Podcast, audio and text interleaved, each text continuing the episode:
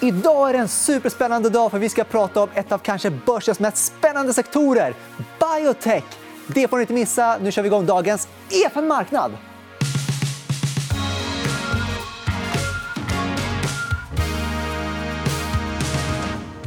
För att snacka om biotech så har vi med oss Ulrika Slåne-Bjerke som är en biotechförvaltare. Välkommen. Tack. Du har hand om investeringar mot biotech eller bioteknik. Och läkemedel. Och läkemedel. Och då är ju frågan, det låter ju spännande, det låter som någonting man vill investera i, bioteknik och så. Men vad exakt konkret är det? Ja, den, eh, bioteknik, eller biotech som vi säger då på god svenska, det är ju bolag som utvecklar läkemedel, mediciner som vi behöver. Det gör även stora läkemedelsbolagen. De har också egna avdelningar för att utveckla det här. Men det räcker inte. Ofta så brukar utvecklingen starta i biotechsektorn och sen så kommer de vidare in i de större läkemedelsbolagen. Antingen genom ett uppköp från börsen eller en, en, en deal, ett, ett, ett licensavtal till exempel. Så biotechsektorn är helt nödvändig för att vi ska få fram nya moderna läkemedel. Och det du menar då är att det finns många små aktörer. Precis. Som sen utvecklar, lyckas och sen blir de uppköpta till ett AstraZeneca. Yes. Och sånt där. Exakt så. Uh, och, uh, det låter spontant som något väldigt svårt att veta hur man uh, ska hitta något som är bra, litet. Det låter som förhoppningsbolag annars, mm. för den som inte har koll. Exakt. Och det är svårt. Men vi är då på fonderna på Arctic Aurora uh, så är vi fyra personer som jobbar med förvaltningen. Och tre av dem är specialutbildade inom området och har varit aktiva i läkemedelsindustrin till exempel. Så vi som team har kunskap att kunna tolka all information som kommer. Och det allra viktigaste att tolka, det är det här med kliniska studier när man prövar ut läkemedel i, eh, antingen först i djurstudier och sen i människa. Och den informationen som kommer ut där, den måste man kunna förstå. Och då kan man ha lättare att välja rätt aktier som sen blir väldigt bra investeringar. Um, och eftersom jag vet att det är många som investerar i många såna här typer av aktier utan att kunna den kliniska studien och kunna förstå det i detalj. För man antar att man behöver en ganska lång utbildning mm. inom detta. Hur stor tröskel är det egentligen att eh, faktiskt förstå? Alltså jag vill säga att man måste kunna förstå biologin i kroppen. Och, eh, våra, våra team har ju femåriga... Alltså vi har en läkare som har varit i branschen i, i över trettio år. Vi har en civilingenjör i bioteknik. Vi har en master i farmakologi. Och, och det säger jag inte för att skryta. Det säger jag för att det krävs för att kunna förstå. För det är väldigt komplex materia. Eh, sen är det ju också så att eh, biotech det blir så... Det kan vara känslomässigt. Du vill så gärna investera i nästa drog som botar cancer. Eh, och då kan man dras med i investeringar eh, för att man blir lite så där känslomässig. Eh, men det är väldigt viktigt att, att investera i rätt bolag då, så att du undviker fallgroparna. Ja, och vi har en graf som visar vad som händer ifall det går vägen. Och då ser man eh, där... Ska vi börja med kanske grafen här till höger? Där vi ser ja. ett exempel på ett bolag.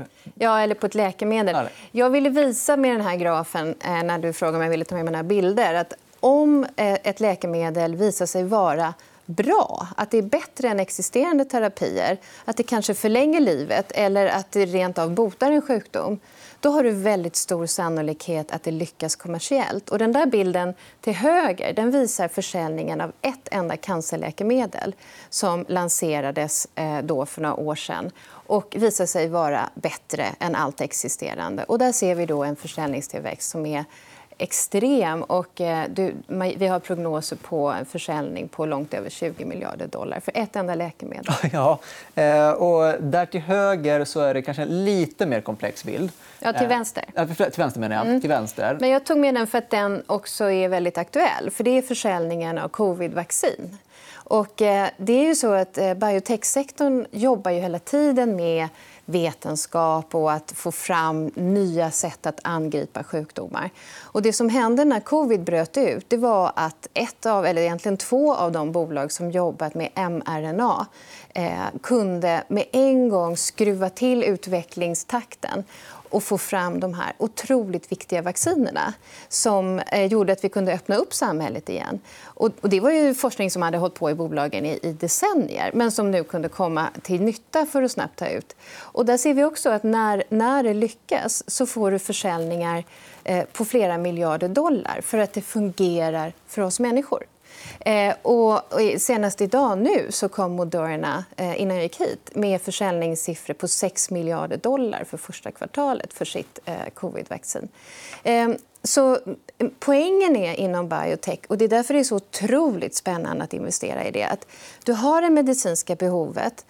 Och, eh, dessutom så vet du att det kommer öka, för vi är en åldrande befolkning. I en åldrande befolkning så blir det mer vanligt med cancer och alla andra sjukdomar tillhör eh, liksom de äldre. Och, så du har ett stort behov och du har en vetenskaplig innovation. Och kan vi hitta då projekt som lyckas, då blir det väldigt fina framgångar.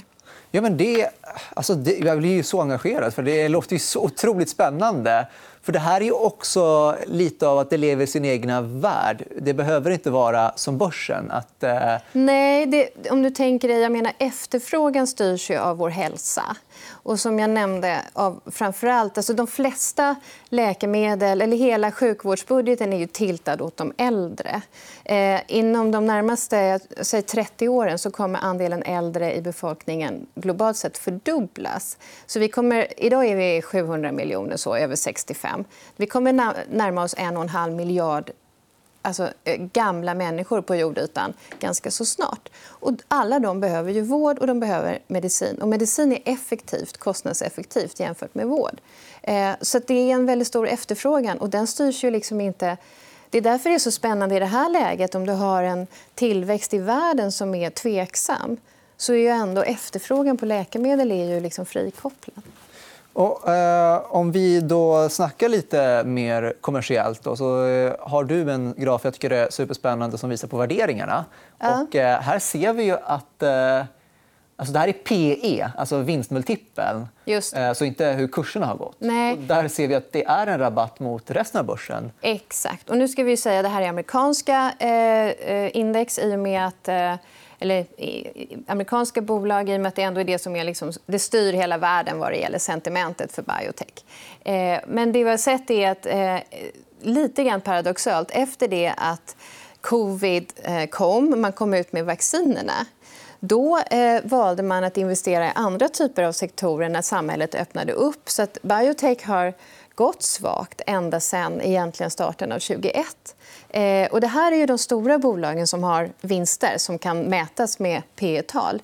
Men de mindre bolagen, de har gått ner väsentligt, eh, och det är samma utveckling där. Så small cap och mid cap biotech i vissa fall är ner trettio, fyrtio, femtio procent utan någon större fundamental anledning, för att eh, de har haft en, en, en dålig eh, höst. Sen kan man säga fundamentala anledningar finns ju såklart om man tittar på makrot, men inte på liksom bolagsspecifika eh, bekymmer.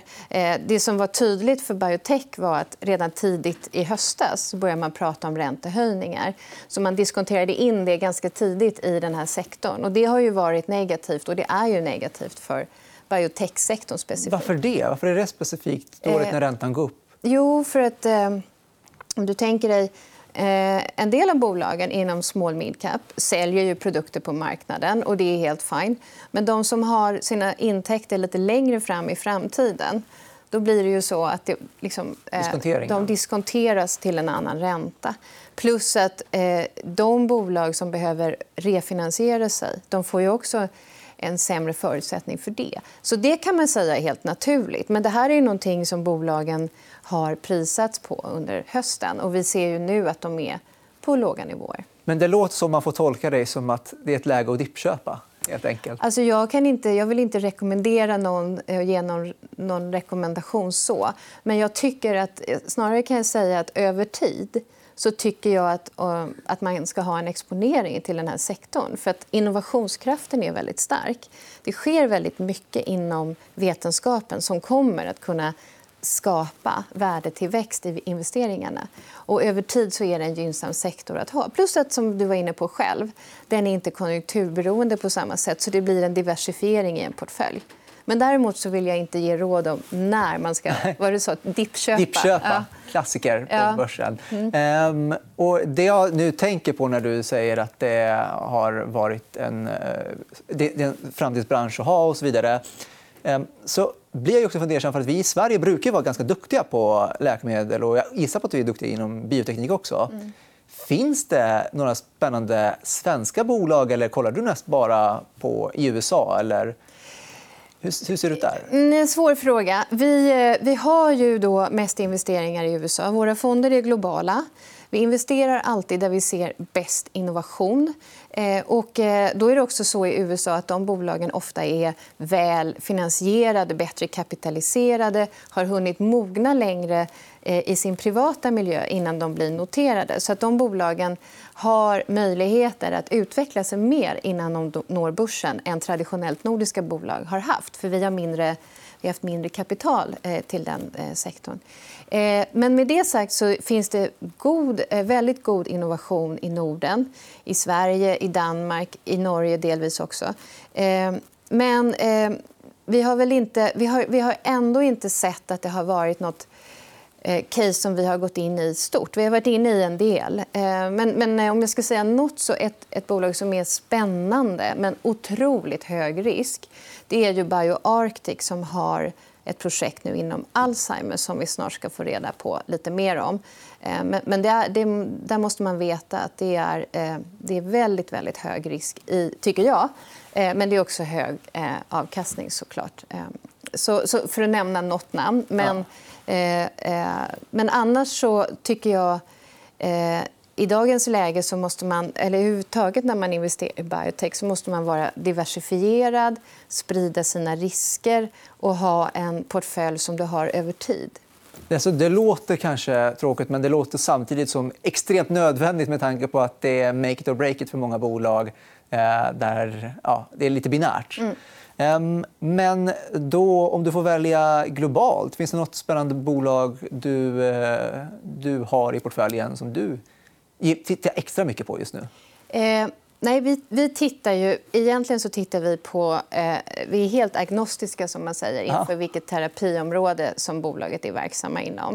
Eh, men jag vet, jag, jag nämnde för dig tidigare, vi hade ett bolag som kom med väldigt bra data nu igen inom cancer eh, förra veckan. Eh, och, eh, den dagen, de visade betydligt bättre data inom leukemi, till exempel. Alltså vilket var bolaget? Det var Encarta, som Encarta. vi pratade om tidigare här. Och, och trots att det är en så svår börs och dålig marknad så gick den aktien upp hundrafyrtio procent på en dag för att, eh, för att de kom med den här datan. Och precis som jag var inne på i början, om man kommer fram med någonting som visar på att det här är nog något som kommer att nå patienten i slutändan och marknaden ser det och tror på det, då, då blir det belönat. Eh, så vi tittar ju nu, och det låter ju väldigt eh, vad ska jag säga, nördigt då, men vi tittar på det här N K-cellsområdet. N K-celler, det betyder natural killers, eh, och det är en del av kroppens egna immunförsvar. Och hur man då kan eh, modifiera och så här, engineered eh, N K-cells, och så kan man modifiera dem och använda dem i försvaret mot cancer. Och det var det vårt bolag hade lyckats med nu förra veckan. Och det är ett område som är väldigt spännande, till exempel. Men vi tittar på alla typer av, av eh, liksom terapiområden. Men det blir mycket cancer. Cancer är det största eh, området. Och jag tror att när det har lagt sig med covid så kommer intresset komma tillbaka till utvecklingen som sker inom cancer. Och där sker det enormt mycket. Och, eh...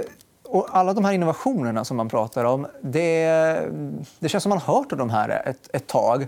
Men det tar väldigt lång tid. Mm. Och så är det så att man eh, investerare är lite stressade kring tidsplanen men kanske underskattar eh, storleken när det väl slår väl ut? Eller, hur, ska man, hur ska man tolka det? Ja, det kan man säga. Det tar tid att utveckla läkemedel. Du ska ha igenom hela den här eh, vad ska jag säga, tiden när du testar i djur. Och sen så ska du gå igenom din, din eh, tid eh, när du prövar ut i människa. Och sen så, efter det så ska du ansöka om godkännande. Och godkännande tar också tid. Eh, så det är sant. Det, det kan ta tid. Men eh, vi brukar inte investera i bolagen i allt för tidigt skede. Vi investerar i våra bolag när vi ser att det fungerar i patient. Det vill säga det som heter fas två. När vi ser tecken på det, ska jag säga. Och därifrån så kanske det inte är lika lång horisont. Men om man, om man investerar när bolaget ännu inte ens har prövats i människa i det som kallas fas ett, då har du, då har du flera år kvar, absolut. Och hur tänker du kring uppköp? Och så? För de mindre bolagen måste ju vara uppköpskandidater. Mm. Blir du glad när det blir ett uppköp eller tänker du nej men jag vill ju behålla det här hela vägen ut? Eller hur ja, tänker du men det beror på om vi tycker att det är rätt värderat. Ja. Men eftersom uppköpen ofta har väldigt hög premie så är det ju fantastiskt bra för oss. Vi, jag tror vi har femton takeouts under vår tid i, med fonderna. Och vi har eh, premie. Den senaste höga premien var i höstas. Då tror jag den var över hundraåtta procent. Ja. Eh, och, och det finns, eh, vi hade en annat uppköp första året på hundrasextiotvå procents budpremie. Så att, och däremellan så kan det vara trettio, ja, vad det nu är. Liksom. Eh, men upp, hela den, det är intressant att du frågar det. För det är ju en del av ekosystemet för en investerare. Vi försöker hela tiden hitta de här eh, kandidaterna som kan bli uppköpta. Och just nu till exempel, du har, om du ser på den stora läkemedelsindustrin, de globala jättarna, de har ju fantastiskt starka kassaflöden och intäktsflöden. Eh, men från och med nu och tio år framåt så kommer jag tror att det är över tvåhundrafemtio miljarder dollar som kommer tappa sitt patent av de här toppsäljarna. Och det innebär ju att det måste ju ersättas av nya produkter. Och samtidigt så sitter bolagen nu med eh, det är estimerat att de ska ha nästan femhundrafemtio miljarder dollar i kassan för att det har blivit så mycket med covid-försäljningen. Så att de stora läkemedelsbolagen och biotechbolagen sitter med liksom femhundra miljarder dollar i kassan och de eh, kommer tappa eh, sina revenues till del. Och då är det ju naturligt att de söker efter nya projekt i sin pipeline. Och det gör man ju i biotech-sektorn. Så M and A är en väldigt viktig del av det vi sysslar med. Vi letar kandidater. Men varför är det inte så att de här stora jättarna med så mycket i kassa gör forskningen själva? Ja, men de gör det också. Men eh, det räcker inte till. Plus att om man ska vara eh, lite eh, kanske eh, vad ska jag säga outspoken. Eh, nej, men om man ska säga lite mer eh, vad jag tror personligen så är det att drivkraften att utveckla nya läkemedel det måste komma från väldigt entusiastiska entreprenörer eller founders som tar över kanske från en akademisk eh, liksom projekt och drar det vidare. Och det är mycket, mycket energi som krävs för att för att driva de här projekten. Eh, och sen så ska de kämpa för att få finansiering och så vidare. Och jag tror att den, den där eh, kulturen. kulturen är starkare i biotechbolagen. När du kommer upp i stora företag då blir det väldigt mycket annan byråkrati som du ska ta hänsyn till, naturligen. Och där har vi sett att eh, alltså per person anställd så är innovationsförmågan mycket om man får säga det så, högre i biotech än i de stora läkemedelsföretagen. Ja, men det låter ju superspännande. Vi har lärt oss så otroligt mycket. Tack för att du hann vara med oss, Ulrika. Det var allt för denna marknad. Vi är tillbaka på onsdag. Missa inte oss då. På återseende. Tack så mycket.